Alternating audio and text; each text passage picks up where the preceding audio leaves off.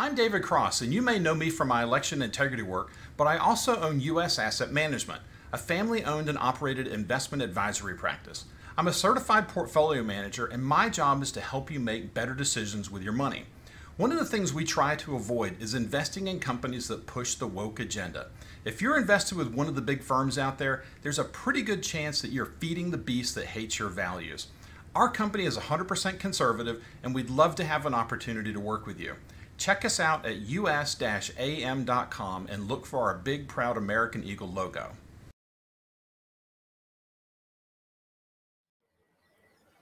Welcome back to Pacific Sit Rep. Uh, we like to travel around the world, both my co host and I, uh, Colonel John Mills. Thanks for coming on. Hey, Todd, always an honor. And you got a beautiful scenic background. Yeah, I am in Tel Aviv. We're doing some reporting for CDM. We have a site here called Zionism.com where we follow what's happening in Israel. We've had it for some time and uh, we've had made quite an impact with the site. And we're going to coordinate with our reporters here and try to build the coverage even stronger than we have been. Uh, John, you've got some stuff you wanted to talk about concerning uh, Latin America, Panama, and those issues, and that's boiling and also associated with China. If our viewers can see this, Chinese consulate or embassy is right there. So uh, go ahead, sir. Well, thank you, Todd. And there's about a 90% chance that all this RF is getting, uh, radio frequency is getting sucked up right over there. So, uh, yeah, I'm so sure hello to the big country to the left that's uh, so so angry and surly.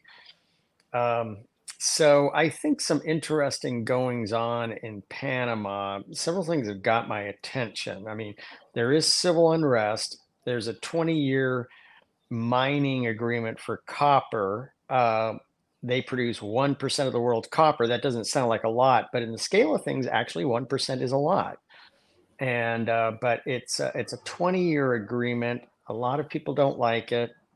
Very likely influenced by payoffs to members of the legislature. A lot of tension. Mm-hmm. Now it's being advocated for a national referendum to vote on this, even though the the, the National Assembly approved a 20 year uh, mining concession. Well, a referendum is going to be a wild roller coaster in itself. So expect more. Now, what also got my attention is Chinese interests are pushing and beginning to survey two different things. At Tocumen Airport, the main airport in Panama City, it looks like there's interest and in Chinese money flowing toward a possible Chinese only runway and Chinese only terminal that's kind of set off and segregated and secure. Wow, that's big. Yeah. Okay. So what's going on there? This sounds hmm. like in Djibouti at their at their their huge military base camp, they have their own private secure port. Not like us, who you know our our ships when they go into Djibouti are just you know have to uh, share pier space with you know every every uh, Arabian dhow uh, uh, that's that's tied up there. You know, we yeah, don't have secure, yeah. dedicated space. This is a chapter out of our our history where they're now. It looks like they're trying to establish secure a, secure, dedicated air uh, port of embarkation and debarkation. So this is this is this is we need to be watching this closely. Another thing is it looks like they're in discussions with Colombia. There's an agreement that was signed last, hasn't really gotten a whole lot of airplay, uh, last month to study a new sea level canal through the top of Colombia, hmm. which would render the existing much expanded Panama Canal essentially, it would bankrupt them. It, it would bankrupt them. But I mean, this is something that it would easily take, even with the even if the Chinese threw all these resources, it would take ten years to put that into operation easily. Yeah, for sure, for sure. Lots going to happen in ten years. Yeah, so I don't think China has the cash for this, but it's a very disturbing development because Panama is just the the it's worse than a crisis. This water level, it, it is just yeah.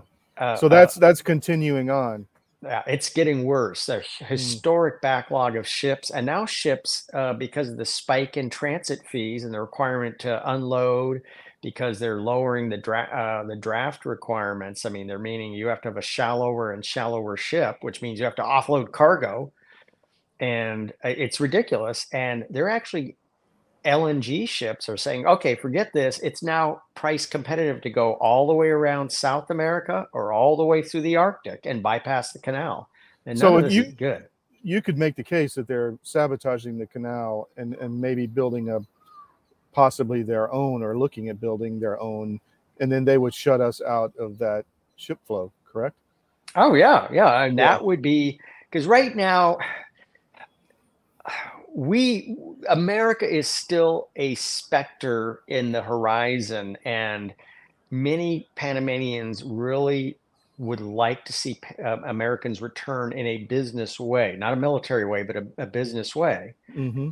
And so many people speak English. The dollar is the reserve currency, and that's the key tool that really strangles China uh, in Panama. Is the dollar is the currency.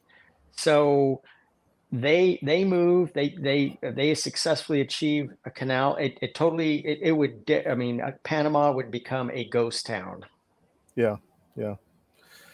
What else do you have? Because that's big enough but uh, anything else in your neck of the woods this morning? Well just historic october we're now november but historic saw you know the highest levels of air and sea incursions into taiwan. We're talking about over 100 sorties a day. Mm-hmm. Uh, you with your aviation background, I think what the Chinese are doing, this is not just challenging Taiwan, this is preparing them for war.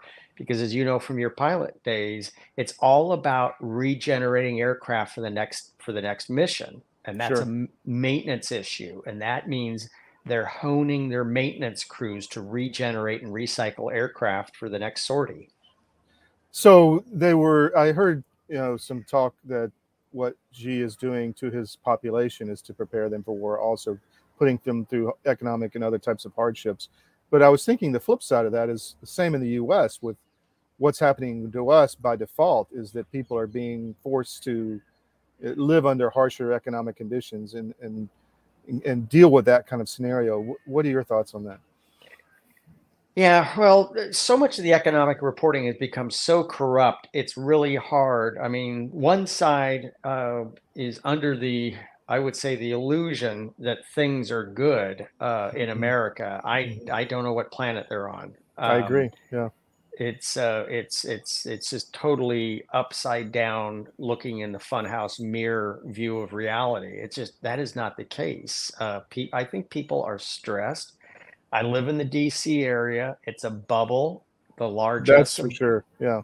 It's the largest of government. Uh, keeps many people uh, fully employed and able to for- afford a nice home, two brand new cars, uh, et cetera, et cetera. You know, and it's like, what's the problem? Everything's going good. Most America, that's not the case. I completely agree, and I, I wonder if uh, we're being, you know, by default just prepared for something worse anyway. Well, Colonel, thank you. Is there anything else you want our audience to know? Do you want to talk about uh, your book for a second? Oh, thank you. Yeah. Uh, War Against the Deep State, War Against the Deep State.com. And uh, and you can use uh, I think it's C. It, what's your code? Promo, promo code CDM. Yeah. So CDM on Lindell My Store uh, to get autographed copies. So let's support the family here and go uh, CDM uh, on my store, get signed copies. And uh, um, it's all about, I'm, I'm going to probably have to give some more federal testimony in mm-hmm. cases mm-hmm. in January, but watch. It's this is all about mass surveillance, unlawful mass surveillance, the out of control behavior of fourth, fifth, and sixth branches of government, but all eyes on the Missouri and Louisiana case in front of the Supreme Court. I've already got my filing ready to go as soon as uh, as SCOTUS uh, uh, rules the right way on Missouri and Louisiana. It's going to open the floodgates on so many abilities to hold deep staters accountable. So watch this. And I got I literally have my federal filing complete, ready to go. Just has to be tweaked when we see the outcome. If SCOTUS rules hey, big government, you can go ahead and unlawfully surveil uh, the citizenry and target, silence, and censor them. It'll be a dark, dark time for America. Agreed. And, you know, we may join that also. Um, we have a lawsuit now against the Trusted News Initiative, and I think that would dovetail uh, nicely into that. But I guess it's uh, Kavanaugh and uh, Barrett who are the weak links here. Am I correct? Uh, because Yeah. the other three will definitely vote to to stop this. Yeah, I, I just it's baffling uh, how you know they they had a stay on the Fifth Circuit's uh, on the Fifth Circuit's uh, decision to you know that hey U.S. government you can't do this, and they said Mhm. SCOTUS came out uh, it was a very weak statement, just says hey government go ahead keep doing what you're doing, we're going to see this in the spring. It's like I cannot believe that they allowed this. This is so patently absurd um and i mean based on its facts on its merit how in the Yeah. world i think a stay would have been absolutely reasonable but i know there was a lot of pressure and petitioning from the government oh this is so important you're going to disrupt so many things we're getting so much good information out of this Well, Colonel, I got a copy of your book in the mail a few days ago. Thank you for that. I'm going to be reading it, and uh, we'll talk about it next time. But uh, thank you for your time. Till next week.